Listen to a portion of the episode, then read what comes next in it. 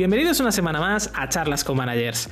Yo soy Jonathan Centeno y esta semana hablaré con Jacinto Fleta y Alba Hornero sobre encaje cultural o cultural fit. Alba nos contará el último caso que ha vivido en su equipo y cómo se ha enfrentado a esta situación. También hablaremos sobre qué significa exactamente cultural fit, cómo lo podemos evaluar para detectar posibles deficiencias en nuestro equipo y si es algo negociable. También hablaremos sobre si algo es algo que se puede corregir o si tiene solución y en caso contrario, qué consecuencias puede tener para nuestro equipo.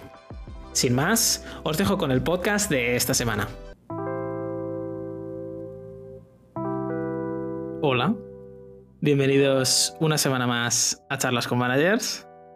Volvemos con formato habitual, pero primero, Jacinto Fleta, bienvenido. ¿Qué tal? Y invitada especial, que este podcast ha costado que lo grabáramos, ha retrasado un mes, creo. Alba Horneros, Product Operations Manager en Factorial. ¿Qué tal? Oye, muchas gracias por tenerme, ¿eh? Por invitarme. No, gracias a ti por venir. Hace mucho que no traíamos a nadie de Factorial, quitando las tertulias y todo lo que hacemos. Así que yo creo que siempre es bueno volver, volver a casa, por así decirlo. Em, lo bueno es que tenemos muchas perspectivas en Factorial. Entonces, para que la gente te conozca un poco más allá de tu título y de tu nombre, ¿quién eres y qué haces? Sí, porque mi título de hecho es que tampoco dice mucho, ¿eh? Entonces, me lo tengo que explicar igual. Em, a ver, yo soy Product Operations Manager, entré en Factorial hará unos 9, 10 meses. Bueno, esto es mi perro, ¿vale? La gente de em, Spotify no lo podrá, no lo podrá ver, pero bueno. Em, y de hecho, yo, bueno, siempre lo cuento, no sé si a vosotros os lo he contado, pero, pero yo quise entrar en Factorial por, al menos intentarlo, por, porque llevo muchos años viendo las tertulias de Indie con, con Jordi y con Bernat. Entonces yo tenía súper claro que, que, yo quería trabajar en, este, en esta cultura, ¿no? O sea, el podcast al final eh, va de esto y yo quería entrar en Factorial por su cultura esencialmente. Em, el podcast, el tema de, ahora, la verdad es que me toca bastante de cerca, porque no hace mucho tuve un caso de, bueno, tuvimos en el equipo de producto un caso de, una persona que, estaba sufriendo mucho porque lo intentaba y lo intentaba, pero no, no llegaba a encajar, no, no llegaba a performar, no llegaba a, sentirse incluido y el, equipo por, el, por otro lado también sufría mucho, ¿no? Em, por lo mismo. Entonces al final se tuvo que tomar una decisión al respecto y, y bueno, no sé, me toca muy, muy de cerca. Así que. Bueno, no he explicado lo que es el rol, pero ya igual para los comentarios, ¿no? Sí, ya, ya lo dejamos para los comentarios. Pero creo que es, muy interesante porque al final eh, hay muchos puntos por los que alguien a lo mejor no, encaja en una compañía. No solo tiene que ver muchas veces con, el trabajo y las expectativas, sino que a veces tiene que ver con, con, lo que venimos a hablar hoy, que al final es el tema de el encaje cultural que muchas veces también tiene muchos matices. Entonces, si os parece, empezamos como siempre por el principio. ¿Qué significa para vosotros y cómo lo trasladáis en vuestro día a día cultural fit? Pues ah, es, una, es, una, grandísima pregunta. Para mí, cultural fit, al final, eh, las empresas tienen que tener una forma de hacer que es diferente y no hay una correcta, porque hay muchísimas formas de hacer las mismas cosas. Em, si hay personas que no se sienten cómodas en esa forma de hacer, entonces eh, no van a poder desatar todo su potencial y, seguramente acaben rindiendo menos, frustrándose, porque hay muchos entornos que son totalmente hostiles para muchísima gente y me parece bien que así sea, porque es decir, no, no todos los entornos tienen que gustar a todo el mundo. De hecho, siempre he pensado que para gustar mucho a, a ciertas personas, a la vez es, hay un, hay un trade-off tienes que desagradar a, muchas otras.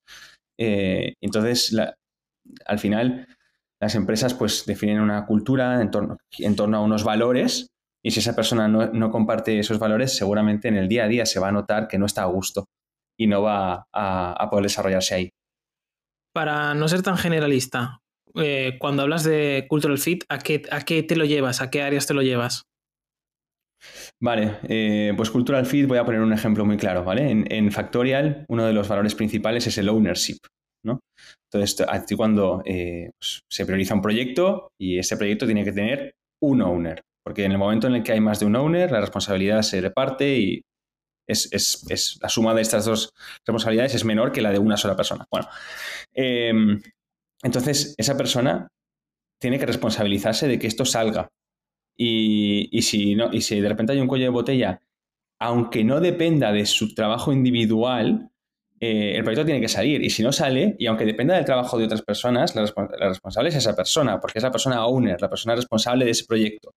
Hay mucha gente que esto no lo entiende y no le gusta, porque hay mucha gente que dice, no, yo es que soy eh, pues product designer, desarrollador y yo quiero, pues, eh, si quiero que todo mi trabajo esté en torno a programar. En, Factorial, la mayor parte del 95% del tiempo es, es lo, que lo que pone en tu título de trabajo, pero igual hay veces que tienes que coger la responsabilidad de, sacar un proyecto y tienes que hablar con alguien para desbloquear cosas y hay que hacerlo. Y en otras empresas no hay que hacerlo, ¿eh? En otras empresas y con empresas gigantes que van muy, muy, bien, no hay que hacerlo. Pero en Factorial sí. Y igual no encajas si no lo haces así. Entonces, lo mejor es que no, que no estés y que vayas a una empresa donde, donde encajes más. ¿He sido muy genérico otra vez? Igual sí. No, yo creo que ahora sí un poco más concreto. ¿Alba? Para, para mí, el, o sea, a, mí me, resulta más fácil empezar por lo que no es cultural fit. O sea, para mí, lo que no es cultural fit es que todo el mundo, o sea, que todo el mundo comparta el mismo tipo de personalidad, ¿no? O sea, es súper fácil asociar el tema del cultural fit con, ah, vale, pues buscamos lo típico que pasa, que al final hay un montón de porcentaje de, empresas en América, sobre todo, que es donde están los estudios, de, vale, pues el tipo de personalidad, extroverted, eh, no sé cuántos, o sea, esto que tiene cuatro siglas, que no me acuerdo cómo se llama, eh, son los que típicamente son los que consiguen trabajo. Y de hecho hay asociaciones que ayudan a las personas que no tienen ese tipo de personalidad en concreto a desarrollar esas habilidades para ser más contratables. O sea, para mí eso no es cultural fit, no va de personalidad. Y tenemos que hacer, sobre todo los managers, un esfuerzo muy consciente de que no sea eso lo que nos lleve a la hora de contratar a una persona. Al menos eso es lo que yo intento hacer desde mi self-awareness, de decir, vale, esta persona a lo mejor es más introvertida o es, o, es más impulsiva, es más emocional en un primer momento, pero, pero, jolín, pues eso son a lo mejor cosas que se pueden entrenar, ¿no? Y lo que, eso es mi opinión, no sé. Y lo que lo que sí es cultural fit, para mí al final es, bueno, no hace falta que tengamos una personalidad igual todo, lo que sí que es, eh, de lo que sí que va esto es al final de compartir una ética, ¿no? unos valores. Porque en base a la ética y los valores, típicamente, eh, nos vamos a comportar. Entonces, ese es el comportamiento lo que es el cultural fit, ¿no? Lo que te indica si, si es cultural fit. No sé si me he ido demasiado. Pensando en este podcast, eh, una, una, cosa como para aterrizar esta filosofía de decir, vale, ¿cómo de manera visual podemos, podemos ver esto, el cultural fit, ¿no? ¿Cómo se puede ejemplificar? Me está imaginando una matriz de, de, dos variables. Al final, en el eje de las X, tú tienes em, de prohibido o de, o de, en plan, de si lo haces te despido, a, a, lo que estás incentivando, ¿vale? De lo prohibido a lo que súper incentiva la empresa. Y luego en el eje de las Y tendrías lo que está eh, implícito y lo explícito porque al final la cultura hay cosas que son explícitas como los valores, pero hay mucho más que está implícito, ¿no? Entonces ahí, no sé, yo me estaba imaginando como un mapita de cosas que el manager puede prepararse para, o sea, no sé, un mapa, el típico este gráfico de burbujitas, que no me acuerdo cómo se llama, tiene un nombre técnico, si hay algún un estadista viéndonos, seguro que me mata, pero eso, me estaba imaginando esta matriz con las burbujitas de decir, vale, pues estos comportamientos son los que de maneras generales definirían el, el cultural fit, ¿no? Eh, yo qué sé, pues útil a la hora de contratar o lo que sea. No sé si me he ido también mucho, ¿eh? No, pero yo creo que eh, si tuviera que resumir vuestras dos respuestas, creo que explica que a veces es difícil qué es exactamente el fit, porque muchas veces es algo mucho más subjetivo y relacionado con feelings que algo que se pueda tangibilizar como tal. Es decir, yo creo que Hacin sí que has puesto un ejemplo muy concreto, el tema del, del ownership, pero luego, más allá de los valores, eh, hay muchas otras cosas que están, como bien dice Alba, ¿no? que están implícitas y explícitas, que no son tan visibles como quizá el tema de, los valores. ¿no? Yo, si lo tuviera que resumir, seguramente incluiría lo que habéis dicho, que son valores y formas de, de comportamiento, ética o pensamiento, pero sobre todo diría que es que es la primera que he dicho, es la parte del pensamiento. Es decir, eh, yo lo resumiría, si tuviera que poner un caso de uso, en dos personas se enfrentan al mismo problema y las dos parten hacia la misma dirección, eh, en el sentido de cómo plantean este, este problema. Yo creo que el problema rige cuando dos personas se enfrentan al mismo problema y llegan a, o, empiezan de, formas diferentes a ese mismo problema, ¿no? El caso de que comentabas tú, Jacin, pues si alguien dice, no, yo solo soy ingeniero, yo solo voy a preocuparme de la parte técnica, va a empezar a programar código, en cambio alguien si eh, es más generalista quizá y piensa, hostia, yo tengo que resolver el problema en, todos sus, en todas sus vertientes, va a empezar a entender el problema en todas sus vertientes y atacarlo desde diferentes puntos de vista, ¿no? Y eso ya, por ejemplo, ya te da un matiz que puede ir relacionado con el cultural fit, al menos desde mi punto de vista. Lo podríamos resumir a. A ver qué os parece esta súper simplificación, ¿eh? eh cultural fit significa comportamientos, em, respuestas iguales en ausencia de procesos. Es decir, imaginaros que hay eh, hay que hacer algo, ¿no? Y, no hay proceso, ¿vale? No, hay proceso, nadie, nadie, te dice, tienes que ir por este caminito.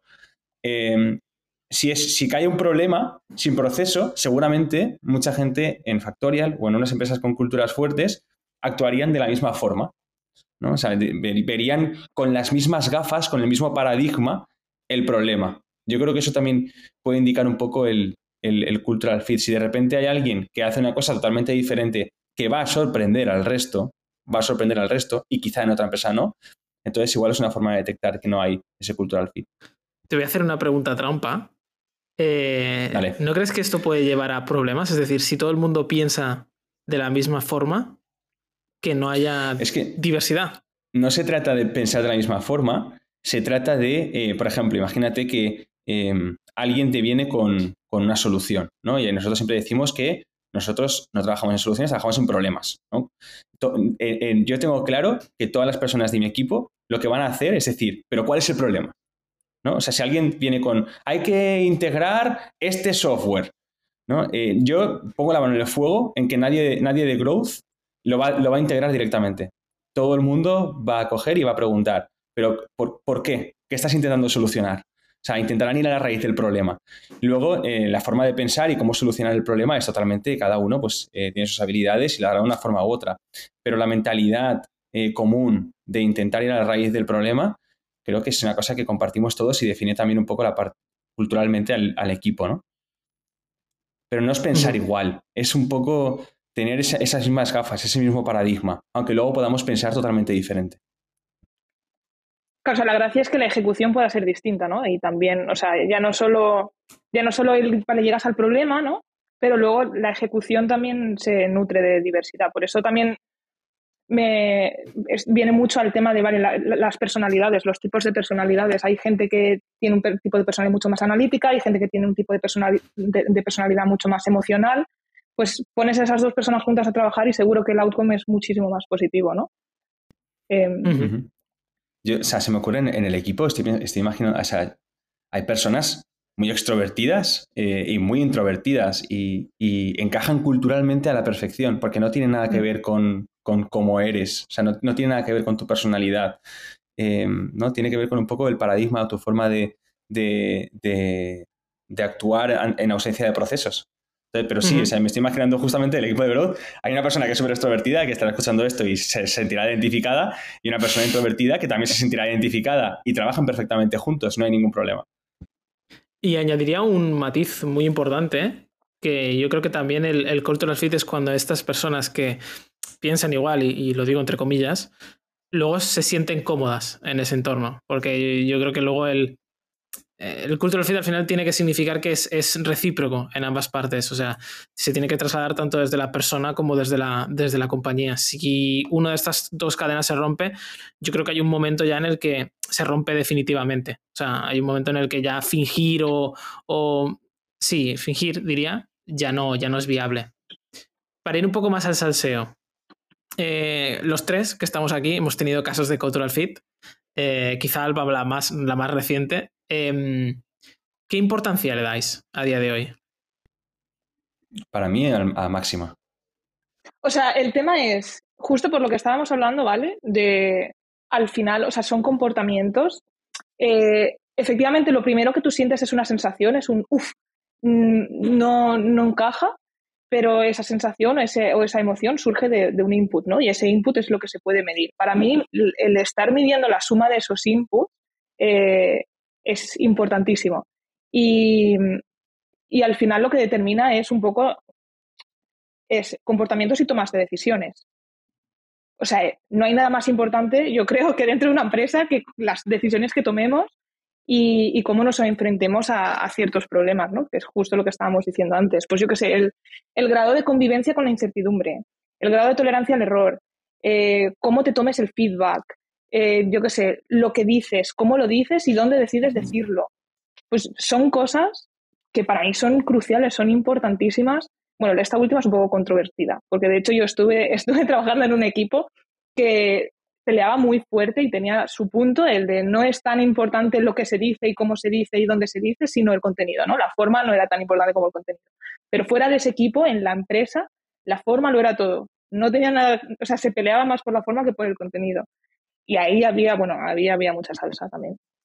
Em, pero el caso es que eso, el, para mí no es negociable. O sea, hay cosas que no es negociable. Y hay, y metes, o sea, meto variables en la, en la ecuación más todavía cuando estamos hablando de un manager. Y que luego en la práctica sí que hay cosas que son negociables, porque al final hay grados, no es, no es una dicotomía, no es un sí o no, ¿no? Hay, hay una ventana de tolerancia de decir, bueno, esta persona eh, no es tan así o aquí se ha equivocado o tiende a equivocarse en esto, pero es que todo lo demás, jolín, pues, pues hay veces que merece la pena o incluso ya cosas que no son tan conscientes que es de, vale, pues es la cultura, el cultural fit es negociable porque falta budget y nos lo tenemos que comer. O porque es un top performer y se está premiando todavía más la performance que el cultural fit. Yo que sé, hay variables, ¿no? Pero yo creo que en este último caso, aquí sí que te añado un matiz. O sea, yo creo que la performance siempre va muy ligada al cultural fit. O sea, al menos yo nunca lo he visto tener a alguien que performe muy bien y que no encaje culturalmente. Cuando hay una cultura definida. Claro, pero nos estamos poniendo, entiendo, en el caso de que hay una cultura. Si no hay una cultura, entonces no puede haber cultural fit, no hay nada. Bueno, sí, no hay nada. Sí, pero yo estaba pensando, por ejemplo, en, agencias o consultoras, o sea, más de la parte del, del, mundo teco. Incluso hay industrias que a lo mejor no se le está dando todavía tanta importancia como a la tecnológica el tema de la cultura y el tema del cultural fit, ¿no? Que sí que hay una cultura, sí que hay una forma de hacer intrínseca, pero, pero no se sabe todavía. Está el tío que gana más pasta, ¿no? Que, trae más pasta a la empresa. Pero este es un buen matiz. El que no esté definida no implica que no la haya. Igual la cultura es justamente esta, el, los títulos ¿no? Y, la jerarquía, lo que está definiendo la cultura en, este caso concreto que, que comentas. También, sí. De hecho, o sea, al final, casi todas las, todas las empresas creo que tienen una cultura. La cultura puede ser horrible, ¿eh? O sea, muchas veces que decimos, no, que la cultura de la empresa es muy importante, ¿vale? Pueden haber empresas con, culturas horribles en el sentido de que pues, a nadie le gustaría trabajar ahí, pero eso también es cultura, también se, lo hacen así y, ya está, ¿no? 100%, yo creo que siempre, siempre hay cultura y estoy, estoy de acuerdo con, todo lo que ha comentado Alba. Para mí, el, no fit cultural, y aquí me, Igual llega alguien y, igual la lío, ¿no? Pero para mí es un virus. O sea, para mí es un virus. Es, igual, igual me voy a poner, estoy poniendo muy extremo, ¿vale? Pero para mí es un, ejemplo virus. De virus. Voy a, voy a, vale, voy a poner un ejemplo de. Bueno, voy a joder, no, no puedo poner un ejemplo de virus.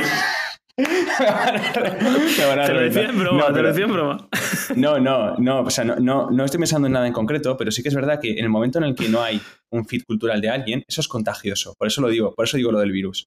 Es contagioso, porque si de repente alguien entra en un equipo y empieza a actuar de forma diferente y no hay ninguna consecuencia, eh, eso creo que se puede ir contagiando poco a poco y al final eh, se puede llegar a cargar todo el, todo el, eh, la cultura de, ese propio equipo, ¿no? Em, y te diría viceversa, ¿eh? O sea, yo, he, visto muchos casos desde fuera y esto es muy, iba a decir divertido, pero es, muy curioso, voy a decir muy curioso verlo, porque eh, ves que los equipos son como organismos eh, vivos, que cuando tienen una, una, molécula o algo que no encaja con ellos, ¿sabes? Que no, no es de parte de ese organismo, hay un, como un rechazo instantáneo. Esto pasa cuando la cultura en ciertos equipos o en ciertas partes es muy fuerte y ahí pasa instantáneamente, ¿no? Y aquí es donde te tienes que, replantear cosas. Y yo aquí lo relacionaría con lo que decía Alba, que a veces no es negociable porque es directamente un problema eh, dentro del equipo donde ya hay un rechazo directamente por parte del equipo. Más allá de que yo creo que eh, el hecho de que haya una cultura también define unos procesos, una forma de, atacar problemas, proyectos, rituales, etcétera, etcétera, en los que al final está en el día a día. Si no te sientes parte es muy difícil que llegues a performar.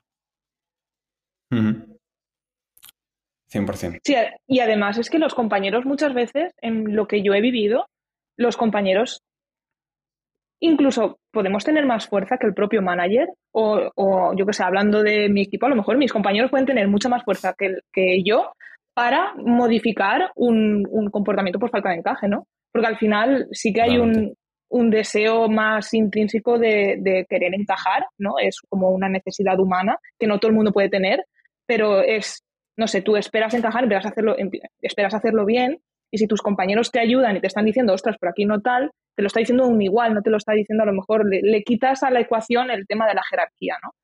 Y, yo creo que los compañeros hace, pueden hacer muchísima más fuerza en, el cambio de, o sea, en, ¿vale? en corregir acciones que, no encajen y ayudar a esa persona, que muchas veces las acciones que pueda tener evidentemente consciente el manager. Mm, te voy a añadir quizá un matiz aquí, em, porque me has recordado algo. Em, yo creo que también a veces eh, este ejemplo que tú das me recuerda mucho al, colegio. Yo no sé vosotros, pero yo en mi caso yo intentaba encajar con el grupo de los guays. Eh, yo, nunca he sido guay realmente. Pero siempre intentaba encajar con el grupo de los guays porque era lo que era guay eh, por aquel entonces, ¿no? Em, y a día de hoy pienso que, fue posiblemente el mayor error, porque mientras yo intentaba encajar en el grupo de los guays, a mí me apetecía pues hablar de videojuegos, hablar de cosas frikis, jugar a cartas y jugar a rol. Eh, y estaba ahí intentando jugar a fútbol, eh, hablar de no sé qué, y no me interesaba una mierda. Entonces, a día de hoy pienso, eh, ¿realmente necesitamos forzar que esto pase de, X formas a, la gente y, involucrarles y, como manipularles para que al final intenten encajar? O, quizá deberíamos directamente descartar a alguien en el proceso si vemos que, oye, pues mira, esta persona tiene otros intereses, tira por otro lado y, ya está, que lo encuentre en otro sitio. Aquí no es. Depende. O sea, si está muy lejos de la cultura, descartar. Si es una persona que puede eh, poco a poco ir aprendiendo eh, la forma de hacer del equipo, yo creo que es una, la cultura también se puede aprender, pero una vez aprendida, te puede no gustar. Entonces, en ese caso, otra vez descartar. Pero si, pero si te gusta, si de repente, porque hay culturas que igual a mí me encantan, pero todavía no, me encantarían, pero todavía no conozco. Entonces, si, me, de repente me enseñan, me enseñan, igual el fútbol lo pruebas y te encanta, ¿no? Em, entonces, puede pasar, puede pasar. Y luego que la cultura también cambia, ¿no? O sea, al final, y también depende mucho de lo que estemos hablando, de desde el proceso de selección, si tú vas a contratar a esa persona, evidentemente vas a hacer un filtraje muy, mucho más consciente. Si tú heredas un equipo, por ejemplo, o de repente pasas a ser manager, o sea, eso, pasas a ser manager de un equipo que, ya está, ahí la historia también te cambia un poco, ¿no? Porque, yo qué sé, no, no vas a entrar al equipo diciendo a tomar por culo. Bueno, o sea, bueno, no sé si se pueden decir esas cosas. Sí, sí, lo puedes decir. Pero, en plan, no, no, puede, el mensaje que estás mandando al equipo a lo mejor es eh, muy sensible en ese momento y tienes que intentar otras cosas, ¿no? No es lo mismo como descartar a una persona desde el principio porque la estás contratando tú. No sé. Y había dicho un punto, Jacin, que estaba súper de acuerdo y se me ha olvidado. Ahora me, vendrá. ah, iba, iba, a decir eso, que las, que las culturas también cambian. O sea, tú al final, si llevas suficiente tiempo en la empresa, eh, no sé, yo por ejemplo llevo poco tiempo, pero Jonathan que lleva un montón de años, lo podrás decir tú mejor que yo, si crees que la, cultura de Factorial, no en, su, no en su totalidad, pero si hay cosas, si hay comportamientos que, que tú sí notas que han cambiado desde el principio hasta el final porque al final la cultura yo creo que es de los founders, ¿no? Y, los founders también son personas y pueden cambiar. Creo, desde mi punto de vista, que, la cultura no ha cambiado, al menos en, en, definición, sí en forma, por así decirlo. Y, concreto exactamente a qué me refiero. O sea, al final, cuando yo entré, eh, teníamos la misma cultura para mí, pero éramos 15 personas. Eh, no me acuerdo cuántas eran, 16, lo que sea. Eh, las, formas en las que se actúa en, el contexto de cultura que tenemos en Factorial con 16 personas no han escalado con el tiempo. Hace mucho tiempo que no escalaron, ¿eh? ya no escalaban cuando éramos 100 personas el, hacer ciertas cosas con esa mentalidad de cultural. Entonces, yo no diría que ha cambiado, diría que ha evolucionado. O sea, al final el, pensamiento, por ejemplo, lo que decía Jacin de, ownership, antes tú podías tener ownership, por ejemplo, con 15 personas cross company, ¿vale? Porque tú te levantabas de tu mesa, hablabas directamente con el de marketing, con el de ventas, con el CX, tenías una reunión y ya habías resuelto el problema de, de toda la compañía y habías sido owner de eso hoy, a día de hoy es impensable con 900 personas que tiene Factorial el intentar tomar ownership de algo que afecte a eh, cuatro equipos a la vez, cogerte a cuatro personas y resolverlo. Es, completamente inviable. Entonces, como este hay muchos otros matices, entonces yo creo que ha escalado el cómo, pero el, el qué mm, para mí permanece. Sí que es cierto que con muchos matices en el sentido de que al final, cuando nacen tantos equipos, al final es inevitable que nazcan eh, subculturas o partes de subculturas relacionadas con la cultura original. Por ejemplo, lo que comenta Jacin de Growth es, algo muy propio de Growth, que no todos los equipos tampoco tienen esa, esa mentalidad tan extrema de no, no, a mí o me dices, o entiendo el problema y me lo explicas, o no hago nada, ¿no? Y me cierro en banda.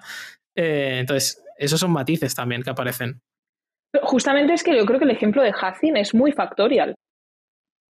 O sea, es, es no sé, es, lo que yo siempre, lo que a mí me han transmitido siempre Jordi Bernat desde las tertulias, eh, desde el challenge que le hace a la gente, a los inversores, y luego es que no me ha sorprendido, el challenge es el mismo aquí dentro. Entonces, la búsqueda del problema, el, absolutamente, no sé, el entender por qué estamos haciendo las cosas, el, llevarlo hasta el final, el, no sé, el acompañarte, el ser, yo qué sé, el ser compañero, ¿no? Eh, yo creo que eso, no, o sea, si pasan growth, es porque Growth es muy factorial, ¿no? Es porque hay un, un fit cultural muy fuerte, en mi opinión, con, con Factorial. Bien, yo también. que, que, luego eso es, o sea, eso es, una, eso es una movida de pregunta, ¿eh? Si está bien que se generen subculturas dentro de una empresa, por, o, o, si, o si no. Yo, por ejemplo, soy de la opinión que no, porque, porque al final es inevitablemente tú vas a tener entendimiento distinto, en plan de cómo se puede llevar bien, cómo se puede, cómo puede trabajar bien un equipo de producto y un equipo de ventas. El de ventas no necesita entender qué significa producto y qué es, qué es producto, y el de producto no necesita saber cómo vender. Entonces, son personas que parten de, un entendimiento distinto, de, probablemente de lo que se está resolviendo, del problema, por así, por así decirlo, ¿no? Pero son capaces de eh, trabajar juntos, son capaces de reaccionar de la misma forma. Para mí eso es súper importante. Y si hay una subcultura, eso ya no existe. O sí, pues, elevado a la potencia, ¿no? O sea, quiere decir, pero es diferente.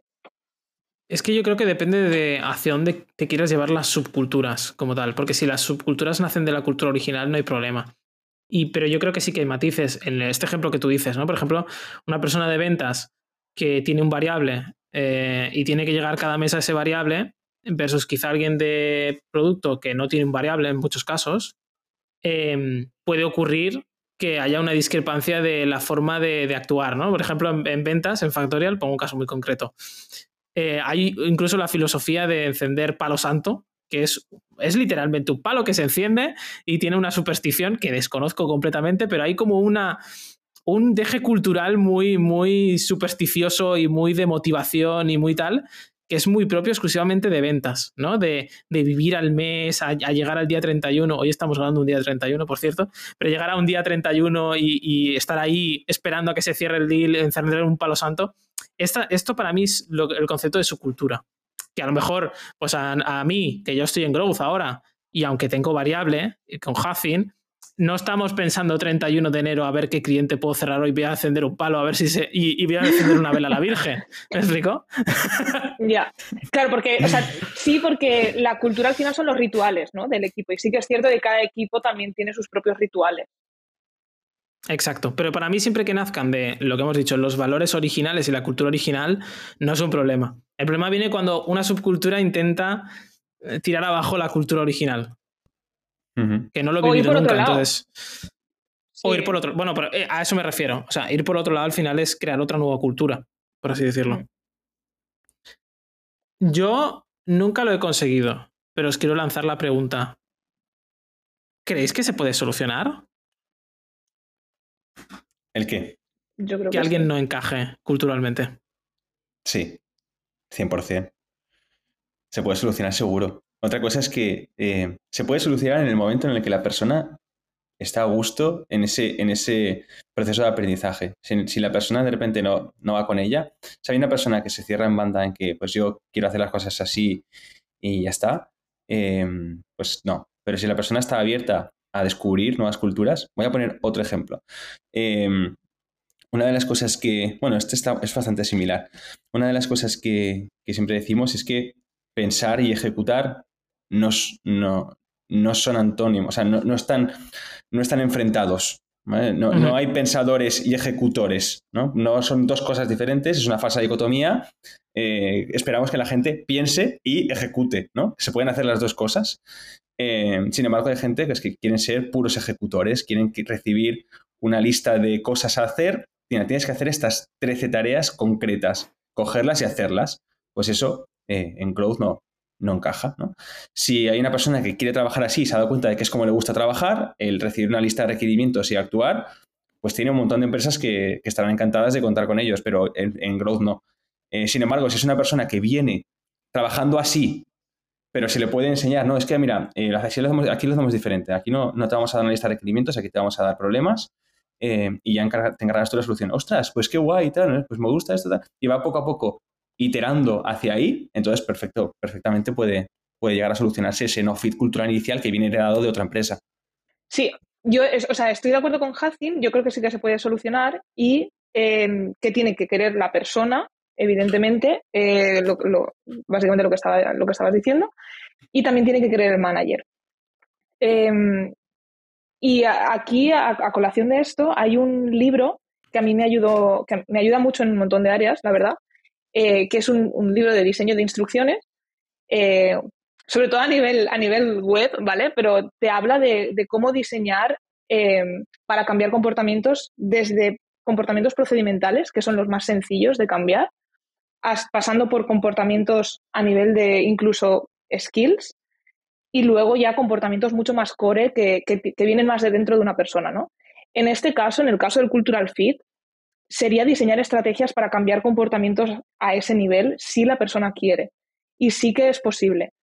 Eh, yo, por ejemplo, eh, un error que, cometí y, que he aprendido de eso es eh, durante dos meses, cada semana, darle feedback a, a una persona, diciéndole eh, lo que esperaba de, esa persona, ¿no? En plan de, bueno, por aquí no vayas, por aquí sí, esto es eh, aceptable, esto pues no tanto, eh, por aquí vas a pinchar, yo qué sé, ir como dándole feedback. Y yo pensaba que el feedback estaba clarísimo.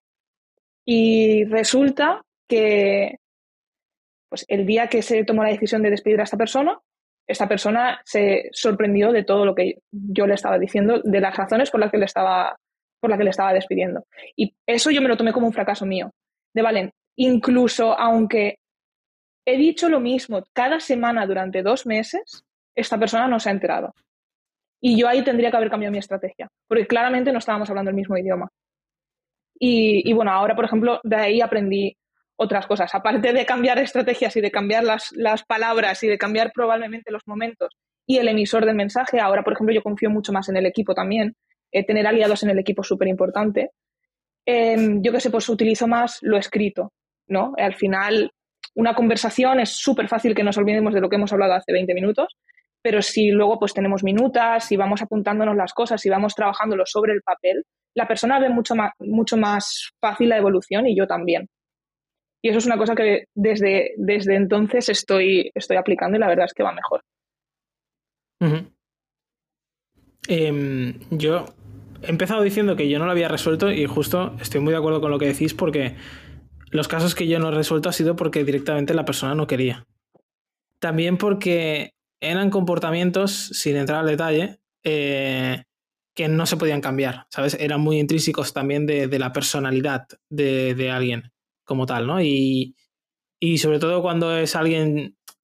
Yo creo que se puede cambiar al final en cualquier edad, pero cuando eres muy joven y acabas de salir de la universidad, ¿no? Eh, eres como muy volátil porque un día piensas A y al día siguiente empiezas B porque estás descubriendo todo el puto universo y a mí me pasaba, ¿no? Pero cuando ya tienes muchos años también cuesta mucho cambiar eh, ciertas cosas porque ya has visto muchas cosas y ya sabes lo que te gusta y lo que no te gusta, ¿no? En cierto punto.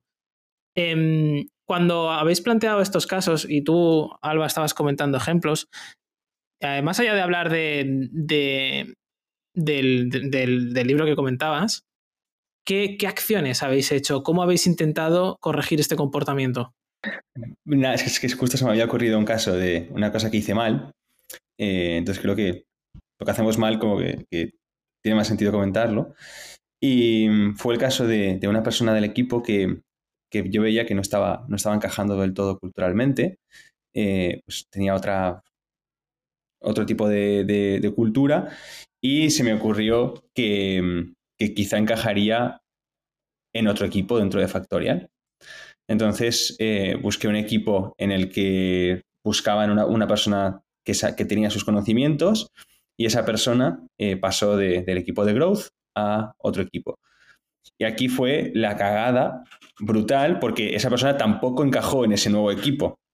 Entonces es una forma de, no, es que a nivel cultural eh, es a nivel empresa y si no, si no, si no ha encajado en, un sitio, no, no va a encajar en el otro. Entonces intenté solucionar este field cultural eh, moviendo el problema de un sitio a otro. Y al final eh, esa persona fue, fue, fue despedida y, se podía haber evitado todos esos meses de frustración, tanto de, su nuevo manager como de él mismo. Y aquí un disclaimer, una persona que no encaja culturalmente en una empresa puede que encaje perfectamente culturalmente en otra empresa. E incluso una empresa igual de top o más. O sea, no, mm. yo, estoy seguro de que yo no encajo en muchísimas empresas súper geniales. No encajo y no pasa nada. Y encajo en otras, ¿no? no significa que esa persona valga menos. De hecho, llevándolo, llevándolo al terreno de lo que comentábamos antes, yo creo que aquí, conozco el caso porque obviamente lo, vivimos juntos, em, fue este concepto de la subcultura, el que pensamos que, bueno, quizá es un tema de la subcultura del equipo lo que está haciendo que esta persona no termine de encajar, ¿no? Pero realmente quizá yo el aprendizaje que me llevaría ahora es, si alguien no encaja en la subcultura, tampoco va a encajar en otra subcultura. O sea, no encaja literalmente en la cultura a nivel eh, general. Al menos ese es el aprendizaje que yo me llevo. 100%. Otro aprendizaje que, que, me pareció muy importante y que la acabé también es a nivel de hiring, o sea, desde el principio. O sea, desde el principio tenerlo como métrica a, optimizar el, cultural fit, ¿no?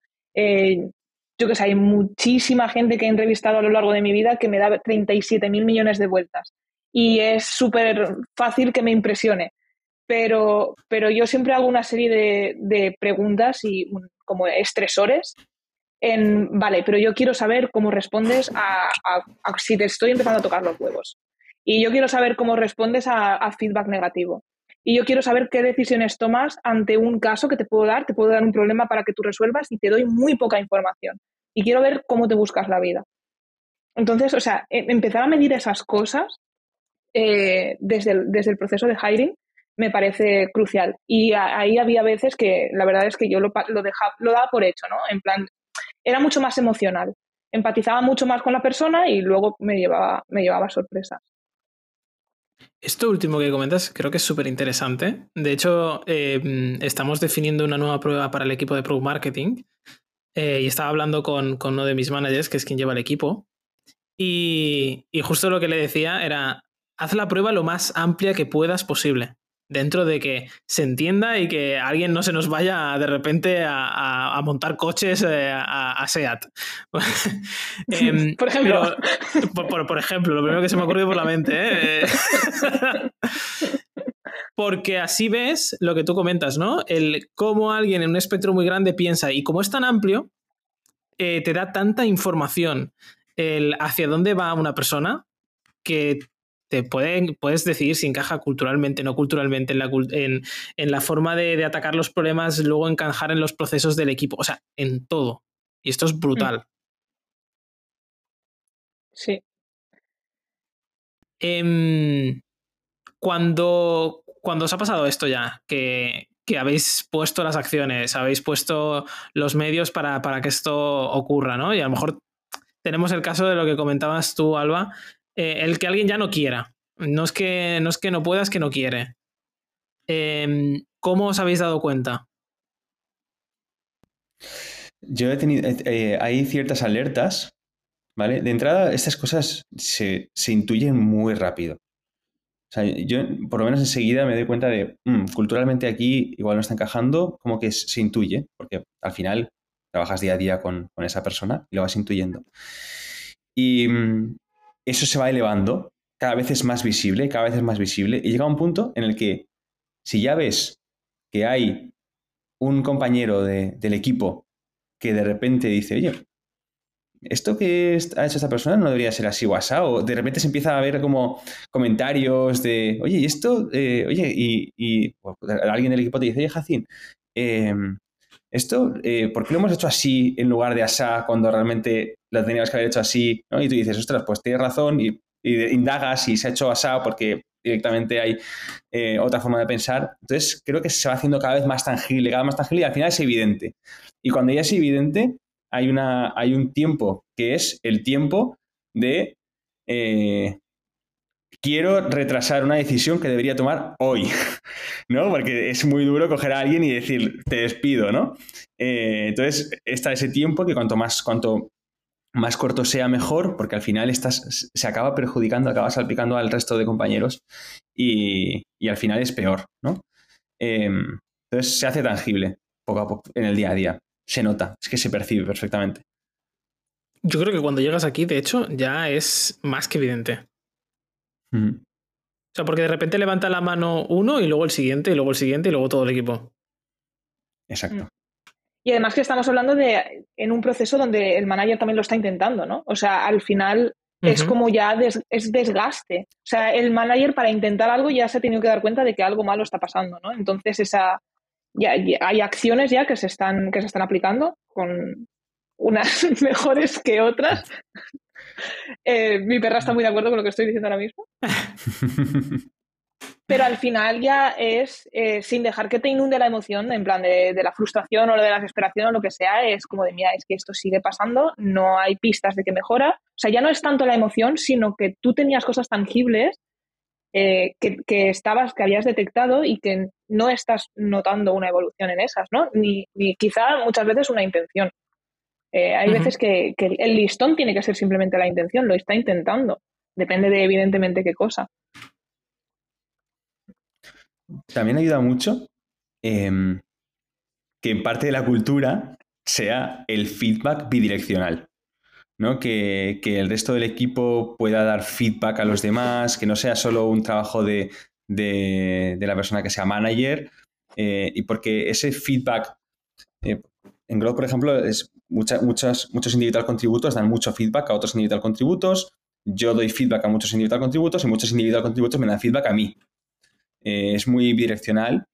Eh, entonces, es, esa cultura de dar feedback siempre hace que todo esto salga a la luz mucho antes, bajo mi punto de vista. en, este caso que comentas sobre todo, que yo ya creo que es parte del equipo, el, problema, ¿no? ¿Habéis sentido que ha repercutido negativamente en algún aspecto? ¿El, el qué? ¿Que hay una persona sin encaje cultural? Sí. 100%, 100%. 100%. En proyectos, proyectos que se han retrasado muchísimo eh, porque todo el equipo empieza a contagiarse un poco en ese, en ese propio proyecto de una forma de hacer muy diferente, eh, frustración. Eh, sí, sí, ha pasado muchísimo. De hecho, relacionado con, con esto, eh, algunas empresas resulta que están incentivando la salida eh, a través de, salario y de recompensas salariales. El que si tú no ves que no encajas en esa empresa y no vas a encajar, que seas tú mismo el que dejes la compañía. ¿Qué os parece? A ver, a mí, em, o sea, personalmente, la, la, primera sensación que tuve cuando lo, cuando lo leí eh, esto básicamente es, una startup de aquí de Valencia, em, muy transgresora en este tipo de, decisiones a, nivel de, cultura, les, preocupa muchísimo la cultura. Y mm, lo que han hecho ha sido, no sé si son eh, ante una baja voluntaria por falta de encaje, eh, la empresa te da dos, no sé si son dos o tres meses de, de salario en tu baja, que típicamente no, o sea, más allá del finiquito no se, no se, no se da ningún tipo de compensación, ¿no? Y cuando yo lo leí dije, hostia, qué guapo, eh, me parece muy bien para, para que la persona, muchas veces no nos vamos, aunque notemos que no encajamos, no nos vamos por miedo, o puede que, puede que pase que no nos vayamos por eso, porque pues, si me voy me, no tengo paro, o me quedo sin pasta, o lo que sea. Entonces, la, la intención detrás de esta medida es que no tengas miedo a irte si no encajas. Pero luego dándole otra segunda vuelta de tuerca, es como de eso es una difusión de responsabilidad. O sea, esa responsabilidad, ¿por qué está recayendo? ¿Por qué se está incentivando que el empleado se vaya? ¿no? Porque esa responsabilidad no es del manager. Eh, mm. y, tiene que estirarse lo suficiente como para que el empleado sea el que no tenga miedo a irse. Bueno, es que de hecho el, caso es, eh, y seguro que mucha gente se aprovecha de hecho, de esto. Es decir, pues cojo me piro y que me, me pagan tres meses y me busco otro trabajo. Sí, la verdad es que los criterios no sé muy bien cómo los pasarán, ¿eh? porque, la, verdad es que eso no lo sé. Pero, pero sí, no sé, le di una segunda vuelta de tuerca y dije, ostras, es que a lo mejor esto es difusión de responsabilidad. Em, o a lo mejor es que esa empresa no tiene una estructura de managers al uso, ¿no? Entonces, pues tiene que valerse ese tipo de mecanismos. No lo sé, no he estado ahí. Yo pienso que el, el, por qué es bueno, ¿eh? El por qué es bueno que al final, ¿el ¿por qué? Para sacar rápido a la gente que no encaja culturalmente. O sea, el por qué es bueno. El cómo, sí que es verdad que estoy con Alba, que no sé si es el mejor cómo, pero estoy pensando, el, el mejor cómo sería detectarlo rápido y que la persona manager actúe rápido. Eso para mí sería el, el mm. mejor cómo. Pero como esto no siempre pasa, aunque debería pasar, quizá esto de que incentivar a la gente que no encaja culturalmente a que se vaya, quizá funciona muy bien. Pero el cómo no estoy al 100% con esto. Ya. Para ir acabando, em, ahora nos ponemos un poco en, nuestra propia piel. O sea, ¿a vosotros os ha pasado? O sea, ¿habéis tenido alguna situación en la que sentíais que no encajabais? Yo de todos los trabajos en los que, em, o sea, de todas mis anteriores experiencias, me, he ido yo por, porque yo sentía que no encajaba. Eh, porque no me, no me, gustaba la cultura y decidía que no, no quería trabajar en, en, esos sitios y por eso decidí irme. Básicamente las decisiones siempre han sido a, a nivel emocional, a nivel de pues, lo que estábamos hablando, ¿no? De, sensaciones, comportamientos, tomas de decisiones, estar más de acuerdo o menos en, en, lo que se, en las voces que se amplifican, estar más o menos de acuerdo en las decisiones que, que se toman, en, en, cómo se dicen las cosas, en si, yo qué sé, lo típico de pues lavar, eh, ¿cómo se dice? Eh, las cosas malas en privado y las cosas buenas en público. ¿no? Hay un refrán ahora mismo que no me sale.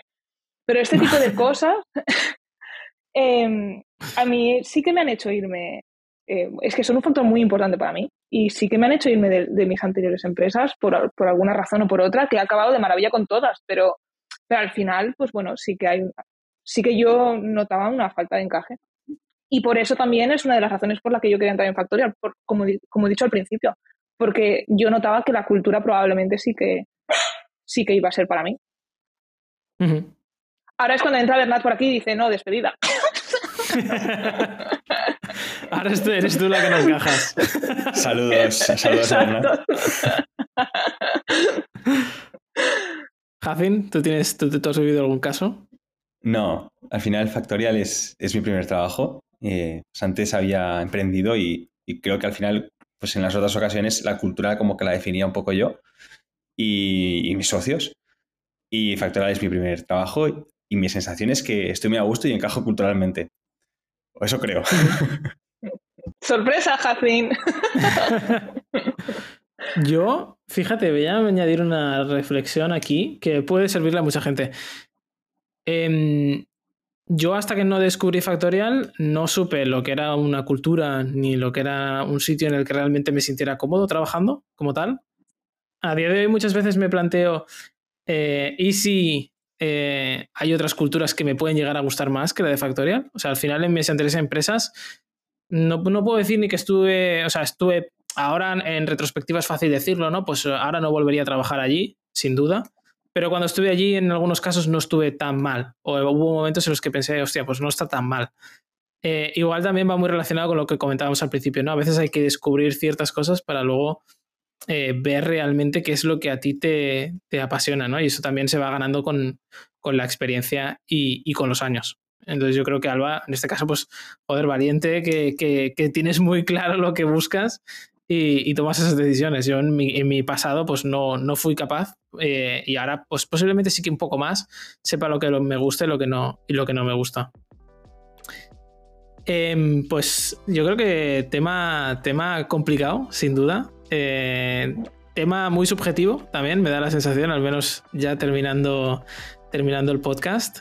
Pero bueno, estoy seguro que, seguro que alguien le, ayuda y le sirve. Así que muchas gracias, Alba, por, por venir, por ser tan fanboy también de, de y de todo. A vosotros, ha sido un placer. Igualmente. Y Jacín por estar aquí una semana más. Y a todos los que nos escucháis, gracias por estar ahí y nos vemos la semana que viene con un nuevo episodio.